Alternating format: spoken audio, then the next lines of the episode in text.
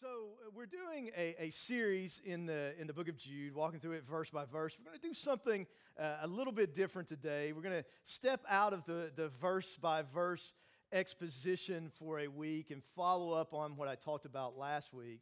But really, what I'm going to try to do today is something that the Apostle Paul said uh, a few times in the book of Acts that, that he was trying to do uh, when he shared Jesus with people, and that he was reasoning with people from the scriptures. So, what I want to try to do this morning is to reason with you a little bit from the scriptures. So, last week we looked at uh, Jude verse 3, which in part says, To earnestly contend for the faith once for all delivered to the saints.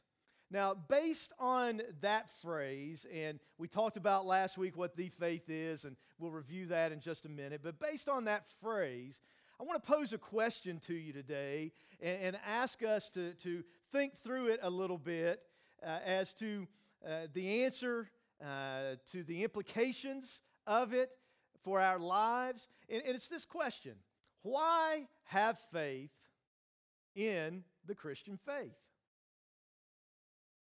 I mean, in a world of competing worldviews, points of view, uh, philosophies, belief systems, uh, in, in, a, in, a, world where many people uh, would say that you're nuts, that you're intellectually deficient for being a Christian, why have faith in the Christian faith? Now, some of you heard me share this before, but kind of the way my family is wired, I'm kind of naturally a little bit of a skeptic. I'm kind of like, you got to prove it to me. Um, show me the evidence. Lily's that way. Jay's that way. Robin's more like, I just believe. I mean, I wish I had as much faith as Robin sometimes. Uh, and Molly's wired the same way as her. But I want to know why. I want to know, you know, is this really true? Is this really the way uh, that it is? And, you know, I, I, grew up going to church, made a profession of faith when I was nine.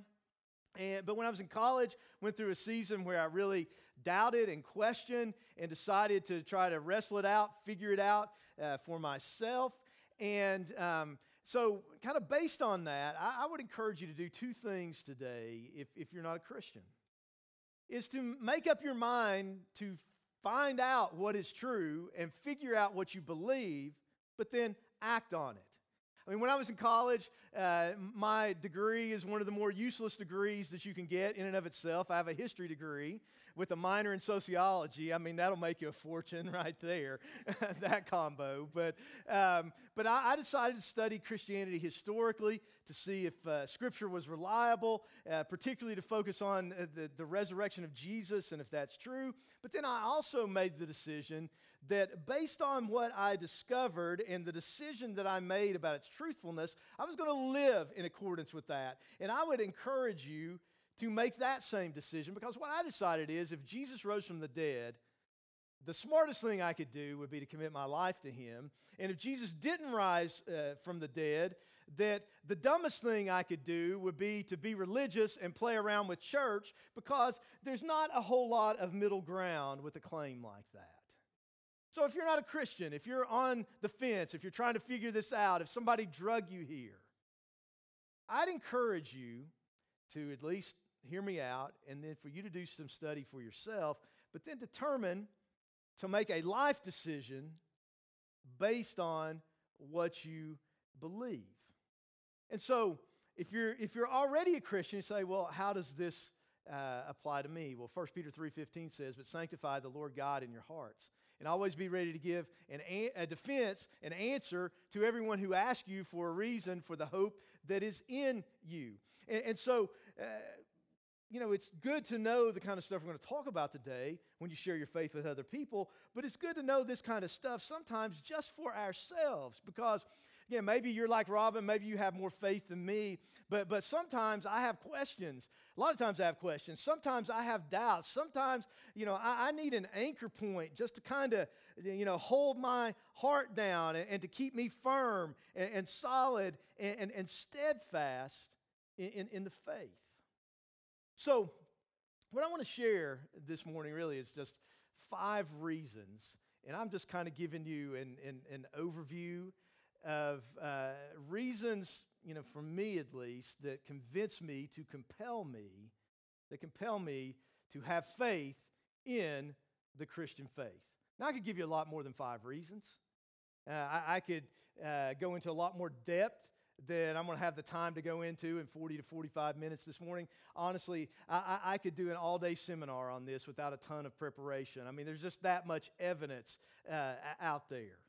So, but I just want to give you some of the basics this morning. So, uh, before we get into those five reasons, just to review quickly from, from last week and maybe to add one thing to it. Again, Jude verse 3. Earnestly contend for the faith once for all delivered to the saints. And we talked last week and we talk about the faith, we're not talking about faith as a verb in this context that refers to us trusting. We're talking about faith as a noun that is the content of the Christian faith, the, the basic fundamental essence of what Christianity is as revealed in the New Testament. And so uh, some of those basics that have been agreed on by the church down through the centuries is that God is the creator and sovereign ruler of the world. We're made in his image as male and female. God is Father, Son, and Holy Spirit, three persons uh, who are the one God, one in essence, co equal, co eternal. Jesus Christ is fully God and genuinely man, born of a virgin, who lived a perfect and a sinless life, died on the cross as a substitutionary atoning sacrifice for our sins, bodily rose from the dead, ascended to heaven where he's interceding for us. Someday he's literally uh, going to come back to the earth, set up his kingdom. The Bible is the inspired, inerrant, infallible, authoritative, sufficient Word of God that we're saved by grace alone, through faith alone, in Christ alone, that Jesus is the only way to God. That's what we're talking about when we talk about the faith. But, there, but there's a step beyond that that we need to take this and to understand that sound doctrine is important, but ultimately, our faith is not in the faith. That's kind of maybe just like the scaffolding.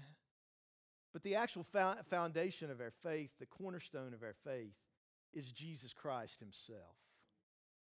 Saving faith is, is not in a set of doctrines. It's in the person and work of Jesus Christ. Paul said, I know, he didn't say, I know what I have believed. He said, I know whom I have believed in and am persuaded that he is able to keep that which I've committed to him unto that day. I know whom I have believed.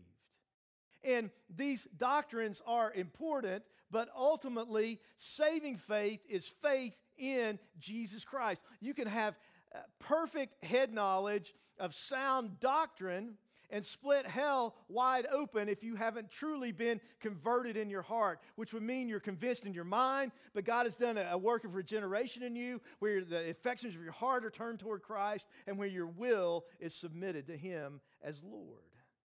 That's saving faith. The Bible says in 2 John uh, verse 9, whoever transgresses and does not abide in the doctrine of Christ does not have God. He who abides in the doctrine of Christ has both the Father and the Son. 1 Corinthians 2 2 said, Paul wrote, For I, am, for I determined not to know anything among you except Jesus Christ and Him crucified. Colossians 2 8 through 10, Paul writes, Beware lest anyone cheat you through philosophy and empty deceit, according to the, tradition, of men, according to the basic principles of the world, and not according to Christ. For in him, in, in, in Jesus, dwells all the fullness of the Godhead bodily. And a real literal wooden translation of that verse from the Greek would say that everything that is God is permanently housed in Jesus Christ in bodily form. He's the God man. That, that's who we claim that He is. Christianity is Christ because it says you're complete in Him who is the head of all principality and power.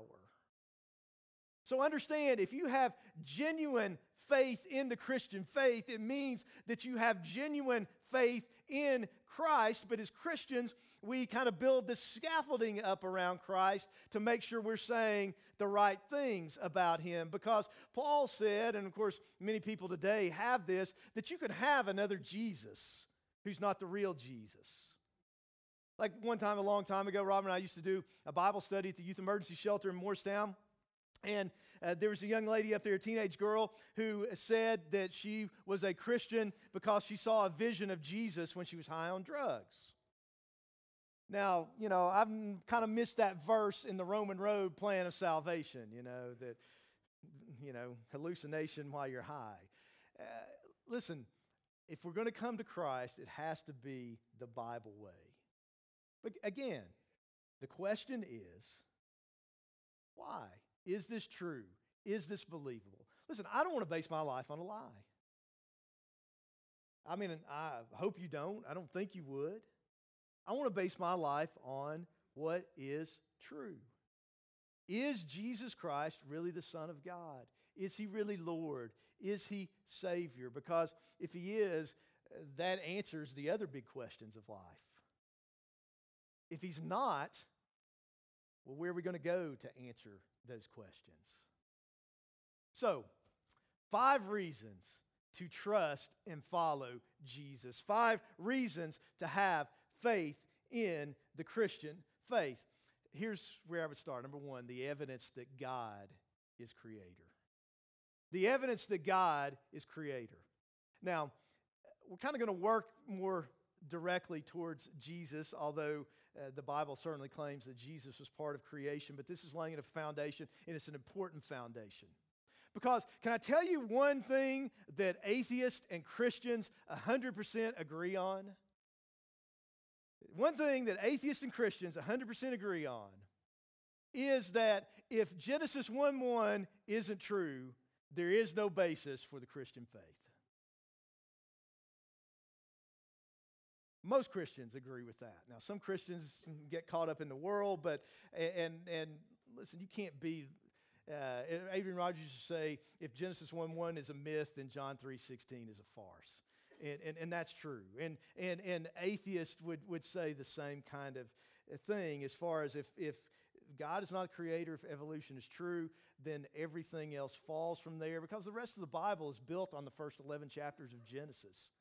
Uh, Paul built his doctrine of salvation on Jesus being the second Adam. So if there's no literal Adam or Eve, you might as well rip the New Testament out of your Bible too. So, why uh, would we believe that God is actually the creator in, in light of uh, what is said in our modern world about the truth of evolution? Well, again, this is something to talk about for hours. I can spend maybe five to 10 minutes on this point, but let me just point out two or three things. The first thing I want to point out to you is what is known as the cosmological argument. And, uh, you know, to me, this logically proves that there had to be a creator. And so instead of me explaining it to you, I want you to watch this video if you would.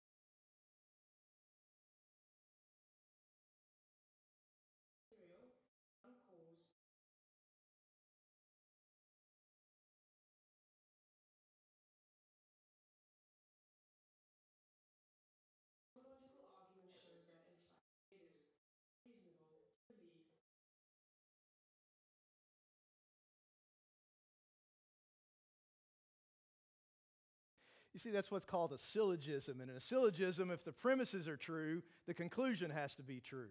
And so, uh, if you know everything that uh, exists has a cause, and the universe uh, you know exists, then something had to cause it. And, you know, something that Lee Strobel points out is how evolution uh, violates the law of cause and effect. I mean, think about it. You may say, you know, if you believe in creation, is you know, it's just a faith thing and we've got science and all that. But I think it takes more faith to believe in evolution than to believe that God created everything. Why would I say that? Well, think about this. If evolution is true, we have to believe that nothing produces everything Non life produces life, randomness produces fine tuning, chaos produces information, unconsciousness produces consciousness, and non reason produces reason. And to me, that takes a lot of faith, and to me, it goes against all reason. I mean, when we look around, the world appears as if it was intelligently designed. And I think that is demonstrated by things like the idea of irreducible complexity, which would say that transitional forms were impossible in the evolutionary process because what would happen to a fish evolving into a human? It would die. Um, things like the anthropic principle, which says that this world appears to be suited for life exactly as it exists because there are so many things, Francis Collins has pointed this out, that if they were just changed just slightly, that life could not exist on the earth. So when I look at things like that, it's not hard for me to believe Genesis 1 1, in the beginning, God created the heavens and the earth. It's not hard for me to believe what Colossians 1.16 says about Jesus when it says, For by him were all things created that are in heaven, they're on earth, whether visible or invisible, uh, whether thrones or dominions or principalities or powers, all things were created by him and for him. So I think the cosmological argument uh, demonstrates that God is creator, which is a uh, powerful reason to believe the Christian faith. A second reason would be the moral argument for God's existence. He said, What's the moral argument for God's existence? It, it basically goes like this uh, it, it, that we believe that things are right and wrong.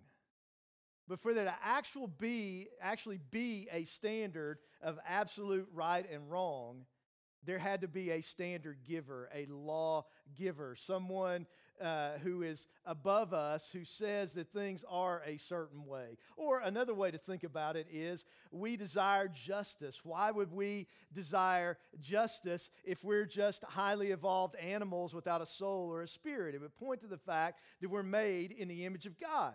So uh, think about it in this way. C.S. Lewis wrote this. He said, If no set of moral ideas were truer or better than any other, there would be no sense in preferring civilized morality to savage morality or Christian morality to Nazi morality. He was writing several decades ago. He says, The moment you say one lot of morals is better than another, you are in fact measuring them by an ultimate standard. And everybody does this all the time. We just don't necessarily admit the implications of it. Um, you understand when atheists use words like right or wrong or truth or goodness or beauty or things like that, they have to borrow Christian theistic categories to even be able to do that. Because again, if there is no God, we have no soul, we're just highly evolved animals, why would we even be thinking in these ty- types of spiritual uh, terms? Um, now, that doesn't mean, I'm not saying that atheists can't live moral lives. There's certainly atheists who are more moral than Christians. I'm saying there's just no logical basis for morality in atheism. Martin Luther King Jr. pointed out in a letter from a Birmingham jail that what Hitler did in Germany was legal even though we knew it was immoral. This fact points to us having a conscience and to the reality that there is a higher law that transcends earthly laws, and these realities point to the existence of God. If truth and morality are subjective and relative, on what logical ground can we call anything objectively wrong or evil, even the Holocaust? Think about it this way. Again, you know, when you're considering positions, you got to play it out to a logical conclusion. So let's just say for a minute that atheism is true and that evolution is a fact. That means that we have no soul, we have no spirit, that we're just highly evolved animals. Well, think about the animal world. In the animal world, if a lion kills a zebra, we say the lion killed the zebra. We don't say the lion, the lion murdered the zebra, right? There's no moral connotation to it. Why? Because we don't believe animals are capable of moral reasoning. Why? Because they're just animals. They're not human beings made in the image of God. Or uh, what about if a shark, and this is a fact of nature, forcibly copulates with another shark? We don't call that rape like we would uh, if it involved human beings because they are animals.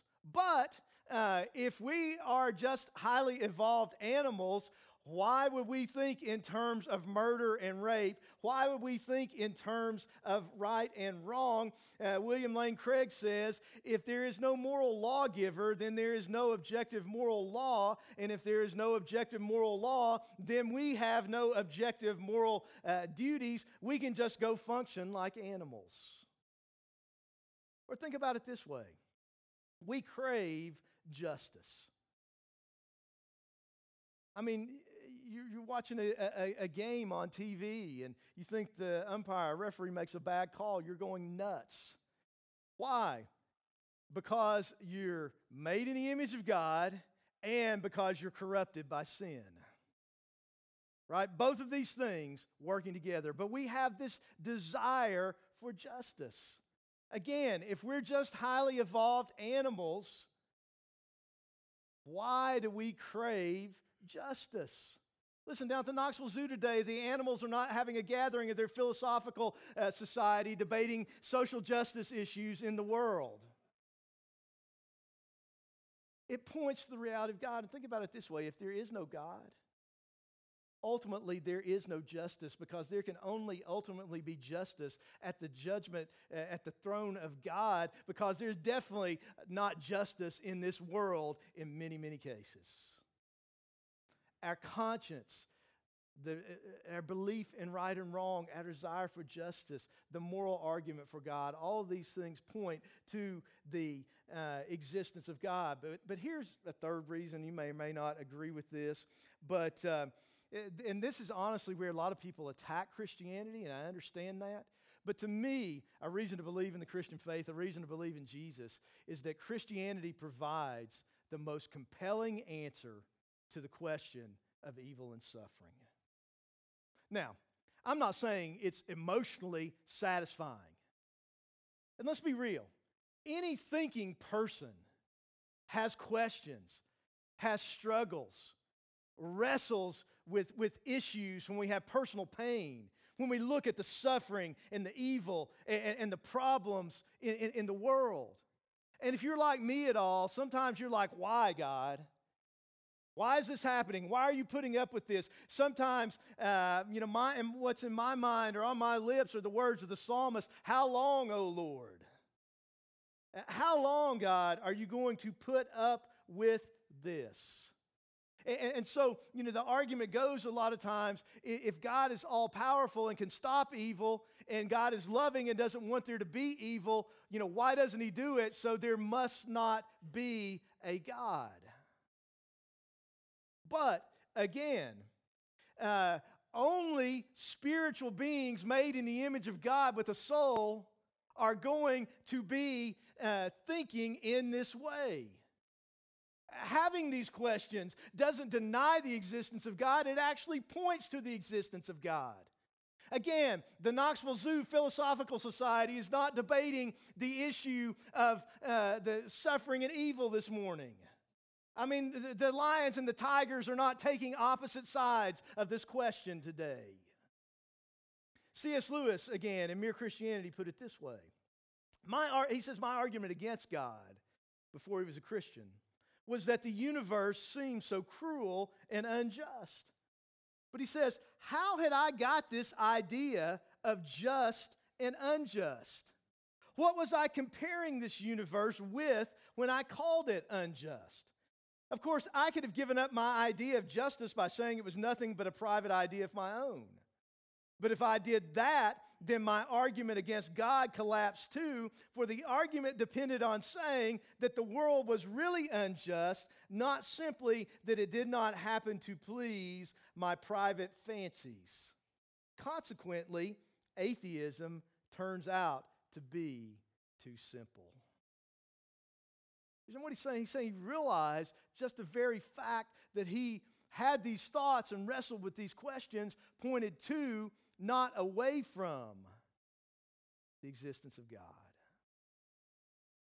Now, there's a lot that could be said about that. But, but ultimately, what Christianity says about suffering and evil is that God made us in His image. He made us to choose. He made everything good.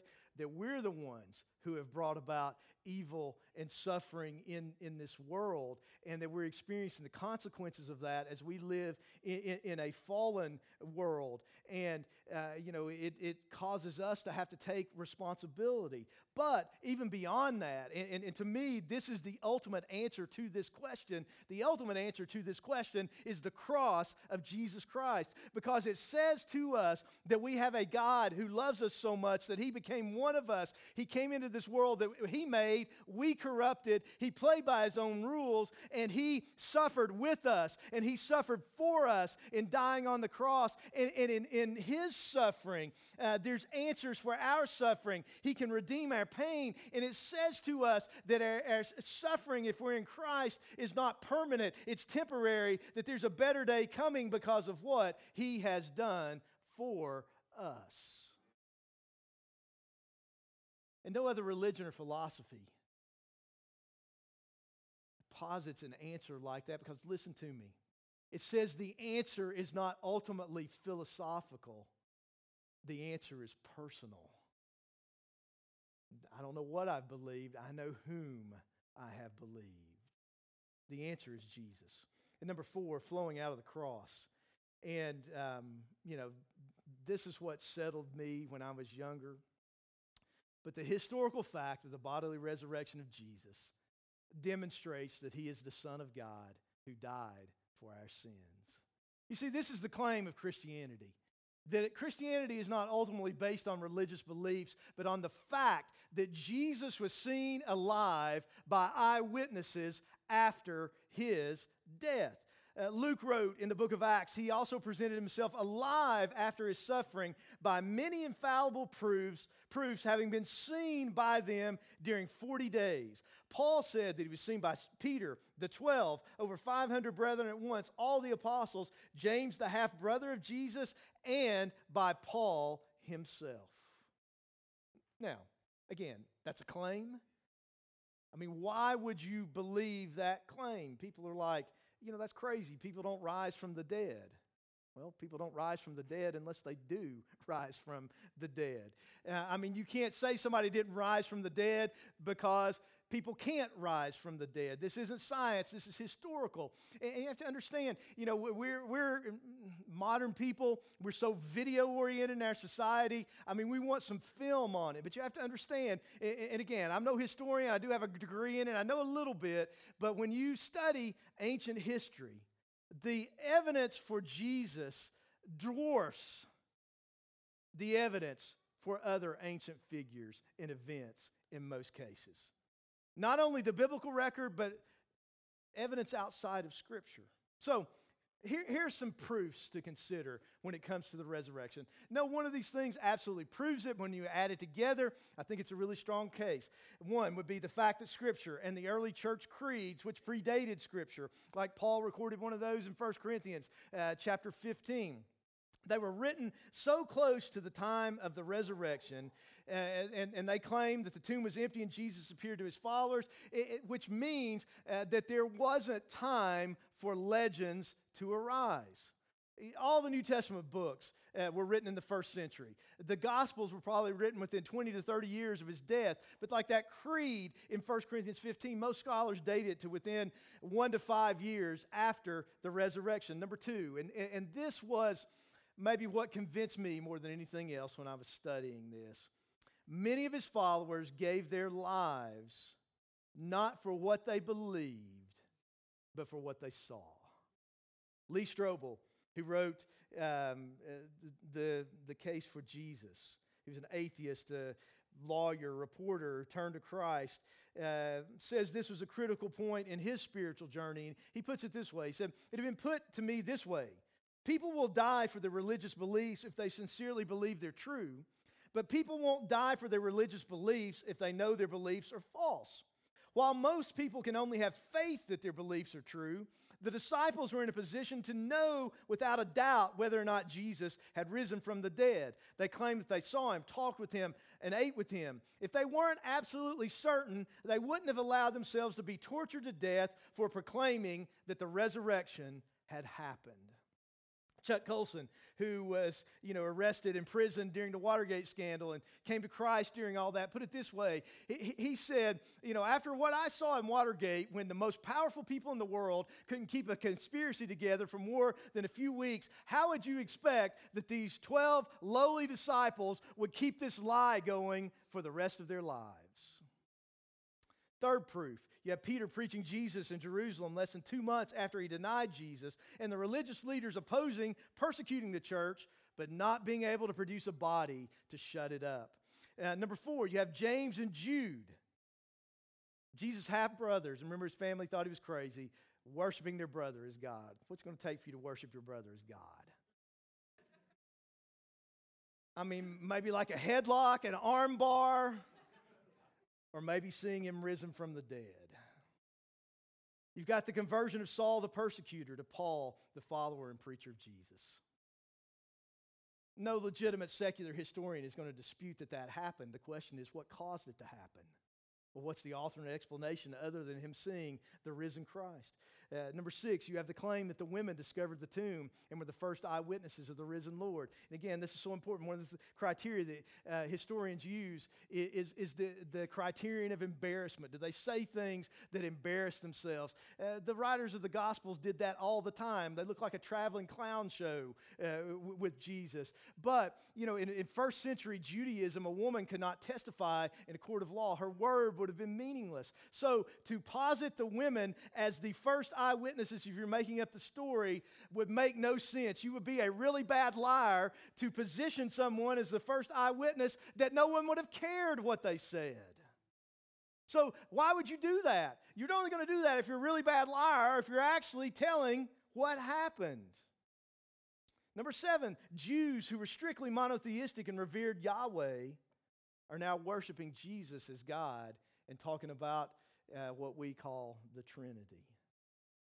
Number eight, think about the changes in their religion made by these Jews. They went from synagogue to church, worshiping on Saturday to worshiping on Sunday, abolishing the sacrificial system in favor of the ordinances of baptism and communion. They went from law to grace and a political Messiah to a spiritual Messiah. And again, if, if you're trying to be a historian and go back and reconstruct this, if these are the facts, then you're looking for the why behind the what. What's the why? And, and, and to me, the ninth proof, proof is the lack of a compelling explanation that fits the facts other than the resurrection and the reality that the resurrection explains these things and the changes that took place. J.P. Moreland, uh, Dr. J.P. Moreland, a philosopher, puts it this way. He says, When a major cultural shift takes place, historians always look for events that can explain it. Okay, then let's think about the start of the Christian church. There's no question it began shortly after the death of Jesus and spread so rapidly that within a period of maybe 20 years, it had even reached Caesar's palace in Rome. Not only that, but this movement triumphed over a number of competing ideologies and eventually overwhelmed the entire Roman Empire. Now, if you were a Martian looking down on the first century, would you think Christianity or the Roman Empire would survive? It's a compelling question. You probably wouldn't put money on a ragtag group of people whose primary message was that a crucified carpenter from an obscure village had triumphed over the grave. Yet it was so successful that today we name our children Peter and Paul and our dogs Caesar and Nero. Again, what explanation fits the facts? And I would say it is that Jesus rose from the dead which, if he rose from the dead, means that he's the Son of God. It means that he is our Savior who atoned for our sins. It means that what he said was true, and he said that we could trust this book. And so that's why I say, if you've heard me preach much at all, you've heard me say, my philosophy of life is I'm going to go with the guy who rose from uh, the, the dead. And you understand, sometimes people accuse of Christians, Christians of circular reasoning, saying, well, you know, it says it in the Bible, so it's true, and you believe the Bible's true. But see, it's not circular reasoning. If you start with not the premise that the Bible is true, but you start with the question, did Jesus rise from the dead? And then if there's evidence that shows that Jesus rose from the dead, and that demonstrates that he's the Son of God, then you can look at what he says about this book and about everything else, and, and you can put your faith in him, and thereby then put your faith in this book. So it's just simply a matter of how you approach it. And then the last reason, quickly, is that grace is unique in religious thought, and it's not an idea that we would think up. You see, when you think about religion, Christianity is the done plan. It's what Jesus did for us, it is finished, what he accomplished on the cross. Every religion is the do plan. It's some form of works. It's kind of like if, if you walk down the aisle of a grocery store and you're in the canned vegetable aisle and, and you're looking for peas, let's say. There may be, I don't know, I try to avoid stores, but there may be, I don't know, six, eight brands of peas right? And the, and the packaging on the label uh, on the outside of the can looks different. But if we bought six different cans and uh, took a can opener and opened it up, they're all pretty much going to look the same level of grossness on the inside, right? I mean, they're, they're basically the same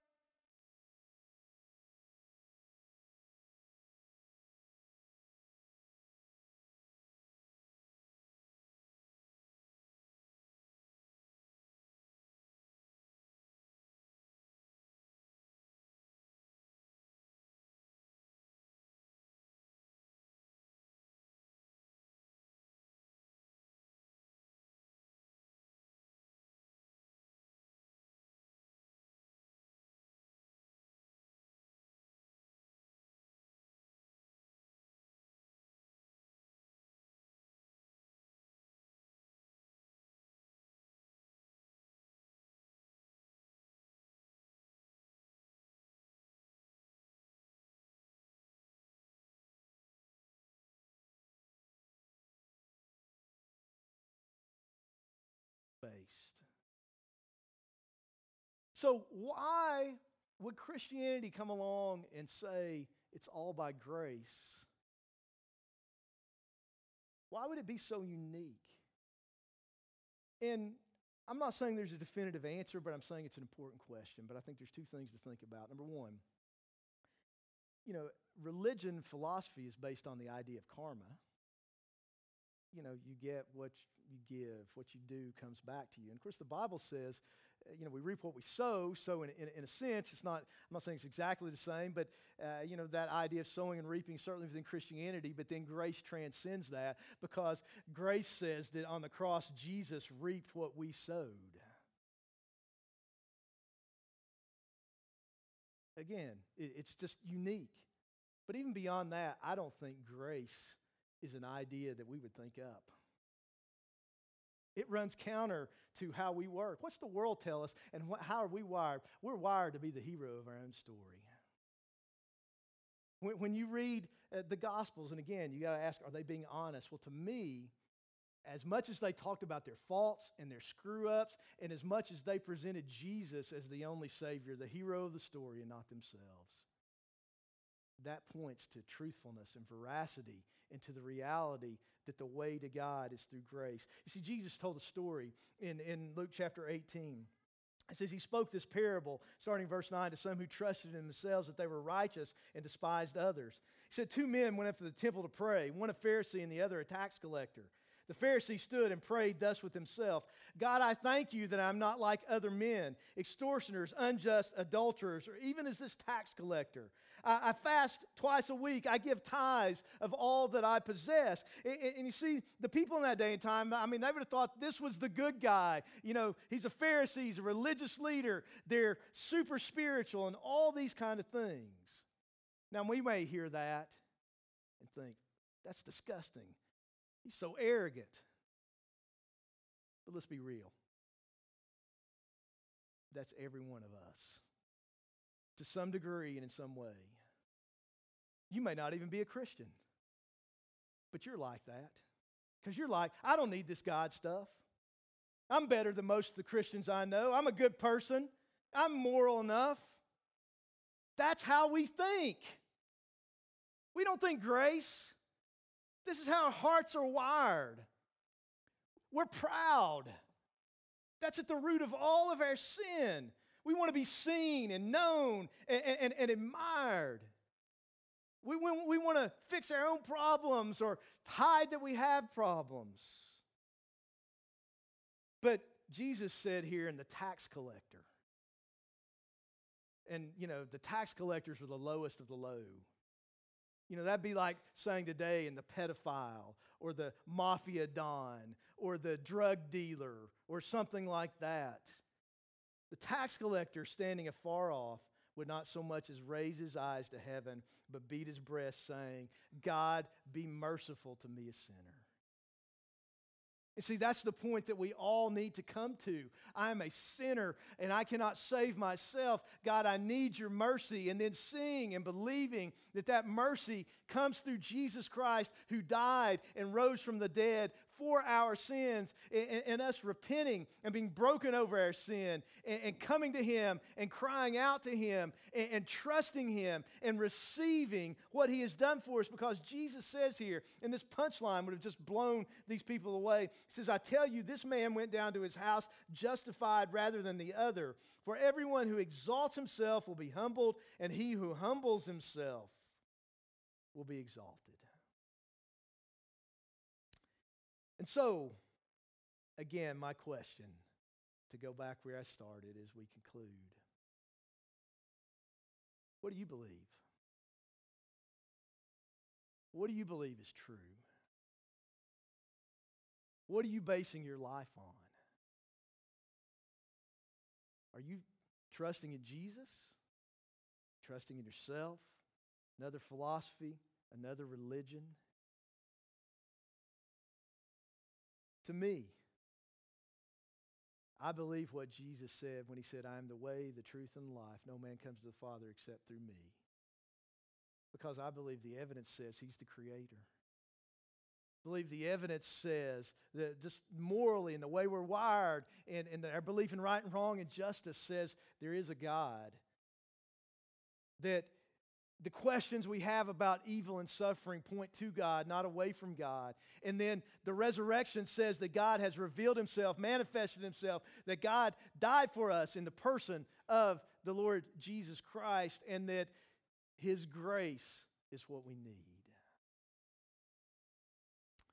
So I would say to you today if you're a Christian, learn this stuff so you can share it with other people. Learn this stuff from when you have questions and doubts. And I, I would say to you if you say you're a Christian today, that this is not something to be on the fence with. I mean, there's too much at stake, and it's too audacious of claims to be on the fence with. I mean, if Jesus is the Savior, if Jesus rose from the dead, live like it. If you say you believe that. If not, if, that, if you don't really believe that, go do something else. But if you say you're a Christian, present yourself to Him as a living sacrifice to live for Him day in and day out, to walk with Him, to honor Him, to serve Him. Some of you need to take you know a first step of obedience and just getting baptized and going public with your faith and in the bible way in god's way declaring that i am a follower of christ i am not ashamed of him i'm going to live for him i challenge you to do that but if you're not a Christian, maybe some of you aren't sure yet what you believe, maybe you got questions. I'd love to talk with you. Come see me afterwards. Fill out the, the connection card, text uh, the TLC decision to 94,000. Let's set up a time. Let's sit down and talk through some of this. But some of you know this in your head. And that's a question of what are you going to do with it? And see, some of you need to stop adding your works to Jesus. And just call out to God for mercy. Humble yourself. Trust in Jesus and Jesus alone. Stop being a legalist. Stop being a religious, works oriented person because that's not true salvation. Some of you, though, you need to bow your knee to Christ and submit to Him as Lord. Surrender to Him, not just have head knowledge, but true, genuine, saving faith. Let's bow our heads and.